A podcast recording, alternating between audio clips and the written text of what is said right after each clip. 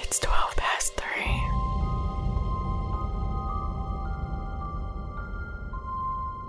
So we're doing Sacramento tonight. Yes. All right, so make sure I'm on the right page. Yeah. Quick recap on that.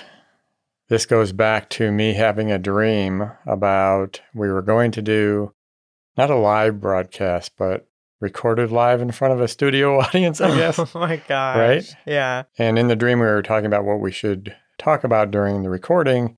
And I brought up Sacramento for whatever reason. Yeah. So now we're doing an episode about Sacramento. Real quick, though, I did promise I would give you an update on my journey to becoming a psychic. Yes. I was going to ask about that. Oh, were you? Okay, sorry. Go ahead. so this stems from I'm reading the book. Obviously, I told you that. yeah. The first step in the book, before you can really progress any further, is practicing meditation in order to quiet the mind of the day to day noise and become mindful so that you can become more aware of the intuitive parts of your brain. Yeah. So that makes sense. Yeah. Can't argue with that. It's hard when you have a hard time meditating. It's going to be a really difficult step. Yes. well, luckily, I've been doing meditation for quite a few years. Yeah. not constantly, but I'm familiar with it enough. So hopefully that won't be such a big learning curve, Yeah. a little bit ahead of the game. But now I have to get more serious about it so I can get through that first learning process before I can move on to the next step. Yeah. And I'll let you know how it goes. Okay. Either way, meditation is always a great practice. Can't argue with the Buddha. No. Well, one thing that did jump out at me while reading the book, it reminded me of what you were saying previously about going with your gut feeling or intuition when a situation or person doesn't feel right. Yeah. People do have intuition, some more than others, Yeah. and it seems reasonable that you can become more intuitive. Yeah. And hopefully that is through meditation, mindfulness, and we'll see how it goes. yeah. Anyway, so let's get on with it. Sacramento, what do you have tonight? So I'm going to talk about one of the most infamous serial killers in Sacramento, Dorothea Puente. Never heard of her. I think that's how that's how I heard it's pronounced. It could be wrong. We'll go with that. That's gonna be like some of the names in here. I've tried. We know how we or we know Yes. how I am. we both are. yeah. Horrible with names. But I'm trying. That's all we can ask. Yeah. Dorothea was born January 9th, 1929, in San Bernardino County to two alcoholics. Both parents abused her, and she would often have to scavenge for food. Jesus. Her father died when she was four, and her mother died when she was six. Wow. She was sent to an orphanage until relatives from Fresno, California could take her in. Dorothea married in 1946, but her husband died within two years of a heart attack. She tried to forge checks when she was struggling with money, but was caught and ended up spending six months in jail. Soon after, she was impregnated by a man she barely knew and had a baby girl that she ended up giving up for adoption. In 1952, she married a man named Axel Johansen, and the marriage ended up being a 14 year long violent marriage. Wow. Talk about a rough life. Yeah. In 1960, she was arrested a couple times, spending 90 days in the Sacramento County Jail for vagrancy. She often got involved in miscellaneous illegal acts that over time would become more serious. Her illegal activity did end up slowing down when she got a job as a nurse's aide for disabled people and the elderly in their homes. After some time, she started to manage boarding houses. In 1966, her and Axel divorced, and then she married Roberto Puente in Mexico City. Their marriage only lasted two years due to Roberto's inability to stay faithful. How did she end up down in Mexico City? I have no idea. Dorothea Puente took over a three story, 16 bedroom care home at 2100 F Street in Sacramento, California, where she provided care to the homeless. After some time, neighbors started to notice odd activities. A homeless alcoholic man, only known as Chief, was made to be Dorothea's handyman. She had Chief dig in the basement and take soil and rubbish away in a wheelbarrow. The basement floor was covered in concrete. Chief then took down the garage in the backyard and put fresh concrete there as well. But soon, Chief mysteriously disappeared. Yikes. In 1976, Dorothea married a man named Pedro, who was an alcoholic and physically abusive, and it only lasted a few months. She started spending time in local bars using older men who were receiving benefits. She forged their signatures in order to steal their money, but of course she was caught and ended up being charged with 34 counts of treasury fraud. And how much time did that get her? It did not say, actually. Was she still at the boarding house The home that she. or the home for the homeless? Yeah. In 1981, she started to rent an upstairs apartment at 1426 F Street in downtown Sacramento. This was where the murders were and not the previous house, for clarification. Allegedly, that's what was told. In April 1982, a 61 year old Ruth Monroe started to live with Dorothea in the apartment. Soon after, Ruth died from an overdose of codeine and Tylenol. Dorothea had told the police that Ruth was depressed due to her husband being terminally ill, and police believed her, and the death was ruled as a suicide. A few weeks later, police returned when a 74 year old pensioner named Malcolm McKenzie accused Dorothy of drugging and robbing him. On August 18th, in 1982, she was convicted of three charges of theft and sentenced to serve five years in jail. While in jail, she started to correspond with a 77 year old retiree living in Oregon named Everson Gilmouth. A pen pal friendship developed, and when she was released in 1985, after serving just three years of her sentence, he was waiting for her in a red 1984 to pick up. Their relationship developed quickly, and the couple was soon making wedding plans. Unbelievable story so far. Bizarre. yeah. A joint bank account was opened up and paid $600 a month rent for the upstairs apartment at 1426 F Street in Sacramento. In November 1985, Dorothea hired Ismo Flores to install wood paneling in her apartment. He was given $800 for his work, but Dorothea also gave him a red 1984 pickup in good condition, which she claimed belonged to her boyfriend in Los Angeles who did not need it. Roro. Dorothea then asked Flores to do one more thing build a box six feet by three feet by two feet to store, quote, books and other items, end quote. Sorry. She then asked Flores to transport the filled and nailed shut box to a storage facility. He agreed, and Dorothea joined him. On the way, however, she told him to stop while they're on Garden Highway in Sutter County and to dump the box in the riverbank. And he was still not suspicious. He questioned why, but she just told him that it was a box full of junk, which still makes no sense. Yes. That coffin that you built me and I nailed shut just has junk in it, so just toss it out at Yep. the river. oh my gosh.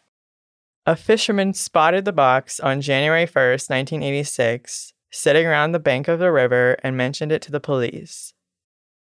Investigators found a badly decomposed and unidentifiable body of an elderly man inside, who was later identified as Everson Gomouth three years later.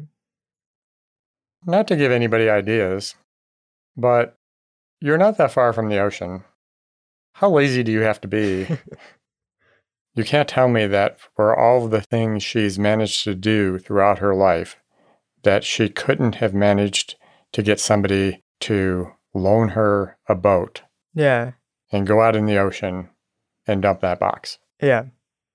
But she just threw it over on a riverbank. Yeah. Okay. Well, I want to know would he get in trouble? Like, if he didn't know what it was? I wouldn't think so. Because that would suck. Yeah. You, like, Your fingerprints are all over it. yeah. Because you built the box. Yeah. Imagine you'd have some explaining to do. yeah. She still collected Everson's pension and wrote letters to his family saying he had not contacted them due to being ill. She also maintained a room and board business, taking in 40 new tenants, most of whom were alcoholics and drug addicts. She was making a good profit, but of course she wanted more, so started to cruise bars looking for new customers. New customers. no, You want me to say? People? no. Well, for the Victims. the room and board though, Yeah. not I know. I know. Every month, Dorothea collected all the tenants' mail before they saw it and gave them only a small amount of their money. The tenants would use what little money they had at the nearest bar while Dorothea took the rest of their money. On November 11th, 1988, police found the body of Alvaro Montoya buried in Dorothea's lawn. He had schizophrenia, and after he failed to show up to meetings with his social worker, they reported him missing. Police arrived and searched the property to discover recently disturbed soil, and seven bodies were eventually found. Wow. Yikes. At first, Dorothea was not considered a suspect. I don't know why. yeah. But as soon as police let her out of sight, she fled to Los Angeles. She visited a bar and talked to an elderly pensioner who recognized her from the news and called the police. She was charged with a total of nine murders, convicted of three, and was sentenced to two life sentences. How could the police not keep an eye on her? It was her property, right? Yeah, So, did they ever discover a chief? not that I know. Not that I'm aware of. So he might still be buried up there somewhere. In 1998, Dorothea began corresponding with Shane Bugby. Oh, God. it's not going where you think it's going. Okay. Who did an extensive interview with her over the course of several years? She began sending him various recipes, and the 2004 book, Cooking with a Serial Killer, was released. Oh my God. It yeah, in- at first I thought she was going to figure out how to con somebody from inside jail. no. Well, I mean, technically she did because she got a book out of it. yeah, true. Yeah. That's crazy. It included a lengthy interview, almost 50 recipes, and various pieces of prison art sent to Bugby by the convicted murderer. So, who got the profits off the book? I don't know. Well, I hope not her. Well, yeah, I, I would think not, or hope not. Not sure how much she could use it in jail. Yeah. But even though if she could use it or give it to somebody, she doesn't deserve anything. Yeah. She continued claiming she was innocent and saying the tenants had died naturally all the way up until she died at the age of 82 in 2011. They die naturally and buried themselves. Hey, I didn't say that serial killers make sense all the time. I'm sorry, did she get busted for the guy in the coffin that they threw in the river? Uh, he was considered a victim, yeah. Well, One how of her would, victims. how would she explain that? Or is she saying that they just die naturally and she was just getting rid of them because she didn't want to? I That makes no have- sense. Makes no sense. Her, You know life how story. they are. yeah, her life story makes no sense. yep. Horrible. Sad. Yeah. That is all I have. Okay. That was a lot. A lot to absorb. Crazy, Yeah. crazy, as, crazy. As it always is with serial killers. yes. That was more than, I don't know, her life story was wild Yeah. and all the shit she got away with. Yeah. I want to know how it started off with forging checks to murder. Yeah. Like, that just seems so odd. Yeah. Who knows what triggers people to take the next step and stuff like that. Yeah. I, Uh, That's a big step from forging checks to being a serial killer. yeah. But I guess if she's figuring out ways to get money and she figured out that she could do that and still get the money, I'm assuming she was still getting their money and stuff, their pensions or whatever. Yeah. Crazy. Anything else? No, that's it. What do you have tonight? Hopefully, a little bit of a lighter story. Yeah, I think so.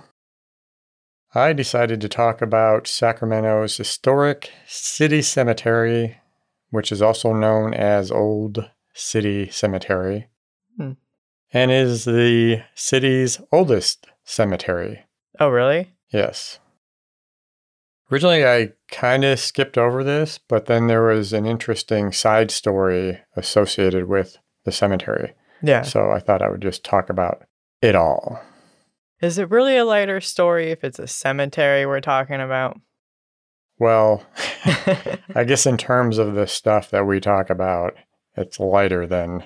Well, yeah. Than the previous story? Yes, but not by much. Yeah. I- okay. As always, I'll go over the history, talk about the hauntings, and then the interesting side story I mentioned. History is interesting. No. Being sarcastic. No, I'm not. I'm being like honest. Okay. You know, if I was boring you. That would have been really rude if I was sarcastically saying that. The cemetery was established in 1849 on 10 acres of land donated by Sacramento founder John Stutter Jr. and grew over time to as much as 60 acres. But some of the land was eventually sold, graves moved to accommodate new road construction, and it is currently on 44 acres. It is believed that about 600 bodies from the Asiatic cholera epidemic that hit Sacramento in 1850 were buried in the cemetery in a mass grave. oh, The epidemic killed 800 to 1,000 people in less than three weeks. jeez. The remainder of the victims were buried in another cemetery, but that cemetery was prone to flooding, so the graves were eventually moved to City Cemetery in another mass grave. Hmm.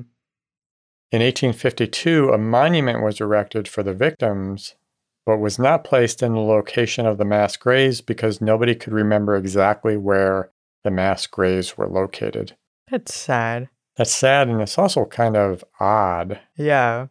that only two years had passed, yet nobody could remember where those graves were. Yeah. That's weird. The sadder part was it is believed that dirt was pushed over the mass graves to make room for additional plots. Oh. Yeah. Once the cemetery was filled, as the decades passed and the living no longer remembered the people who were in the cemetery, Yeah. so kind of a forgotten cemetery, it became neglected and succumbed to vandalism. In 1986, a group of citizens formed the Old City Cemetery Committee. The Old City Cemetery Committee to get government and volunteer assistance to restore the cemetery along with the assistance of the Sacramento Historical Society. In 2003, the committee became a nonprofit support group to continue the restoration and maintenance of the cemetery. And the cemetery is now listed on the National Historic Register of Historic Places as of 2014. It is now locked and secured at night to minimize vandalism. As it should be. Yes. Some notable hauntings William Brown was a railroad engineer that was supposed to be a hero that saved a bunch of people during a railroad accident. Hmm. But in a quick search, I couldn't really find anything on that. Reportedly, he was seen after his own funeral procession and is occasionally seen in his civilian black suit standing by his grave. Oh, wonder what's going through a ghost's head as they're standing staring at their grave. probably weirded out. Like, why is my name on this grave? WTF? you know? Yeah. well, it's like, you know, if you're standing over your body. that would also be a WTF moment. Yeah. But would you even believe, like, it's just a name on a gravestone? I don't know. I'm just wondering. That's weird. Yeah. There's reports of a black dog that will follow visitors around the cemetery. Aw. Yeah, and then disappear. Now I want to Wanna well, go? I don't want to go to a cemetery because that sounds bad, but I want to meet the dog. well, it looks like a nice cemetery to visit, Yeah. and they've really, it looks like they've done a really nice job Yeah. renovating it. I guess you would say, if that's the right word, Yeah. I mean, revitalizing it. I don't know. yeah. Revitalize a cemetery. I don't know. Whatever word fits. Yes, a male and female dressed in black are seen walking together around the cemetery. They're all dressed in black. Were they like Well- actually buried there or are they the ones that attended the ceremonies? Maybe they were buried in black back then. I didn't get it. It is an old cemetery, so maybe they were buried in black back then. Yeah. I don't know. This next one's kind of weird to me. A psychic said there was a fireman that stands by the main gate and tries to talk to people who pass, trying to ask them about his family, and gets frustrated when the people can't hear him. Oh. Yeah. Sad, but just I don't know, kind of kind of weird thing. How do they know that he's trying to ask about his family if they The can't? psychic. Oh. I had the same. I had the same thought run through my head, okay. and then it was like later on. I read it was a psychic who said this. Okay. Okay. Sorry. no, no. There are also reports of various shadows and apparitions moving around and wandering around the cemetery. yeah. Just the usual. Yes, the usual. I read that in the cemetery's history, there have been seven people who have died in the cemetery. Oh. Yeah, just a few I found noted. In 1870, a painter from San Francisco, John Gray, whose business was failing, was visiting his wife's brother's grave. Kind of weird, but he committed suicide by poisoning while he was visiting there. Oh. Graveyard workers found him around 9 or 10 that night and took him to the cemetery chapel where he eventually died. That's interesting. Yeah. In 1893, Andrew Larson, a worker on the mortuary chapel which was under construction, was crushed when the roof collapsed. Oh. And Joseph Griffith, a Southern Pacific Railroad man, was visiting his wife's grave. She had died 13 months earlier. He was visiting with his mother in law and five year old daughter and fell over on his wife's grave and died of a heart attack. Oh. The most visited grave is probably that of May Hollister Woolsey. That's a hard name to say. Yeah. Just shy of her 13th birthday, Oh. May fell ill and died of encephalitis in September of 1879. Hmm. It is believed that the encephalitis was from the measles, but there was also speculation that it was the result of a mosquito bite. Oh. There were a lot of different stories about the parents contacting a psychic to try and reach out to May, which would certainly be understandable. Yeah. But the stories of whether that happened and what happened were kind of all over the place. So I won't get into that because I just couldn't tell what was factual. Yeah. A lot of it seemed kind of urban legendish. Jump ahead 100 years to 1979. While doing restorations on the house, Ed Duffy discovered an old trunk behind a false wall. Hmm. Suspicious. Yes. But the trunk contained May's belongings. Oh. It is not known if one or both of the parents packed her belongings in the trunk and sealed it behind the wall, but the trunk currently resides at the Sacramento History Museum. Hmm. The museum says there were nearly 600 items in the trunk, although only a fraction of them are on display. Wow, that's a lot. Yeah. Especially for back then. Yeah, well, it, apparently it was everything that she owned. It, it said that it contained petticoats, Christmas tree ornaments, leather gloves, marbles, buttons, spools of thread, sewing kit, locks of hair, drawings she did, and her diary. Oh. Yeah. A diary that young? 12. Oh. what else do you have to do in 1879? That's true. There are reports of people seeing her at her grave, and people leave small toys and trinkets for May. oh. And some people say that if you place your hand on her grave, you may feel her presence. There was one article that talked about strange things happening in the house after the trunk was found, Yeah. but I could not find any other sources to back that up.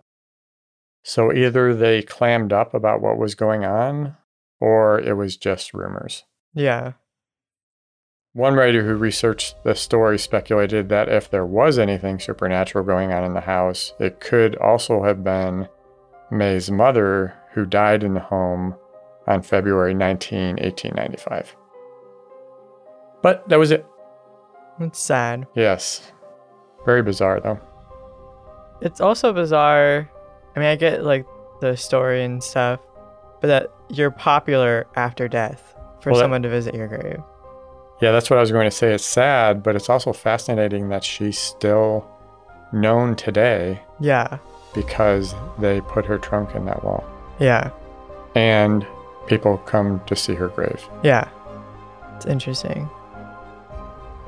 But that's all I have. Got anything? I don't think so. All More right. I added on more. Do you have anything more? Oh, I, Because think you so- already had something, so. No, I don't think so. all right. Thank you very much for joining us. Make sure to visit next week for more weird and creepy stories. Don't forget to follow us on Twitter and Instagram at 12 past 3 or email us at podcast at 12 past 3.com. Good night. Night.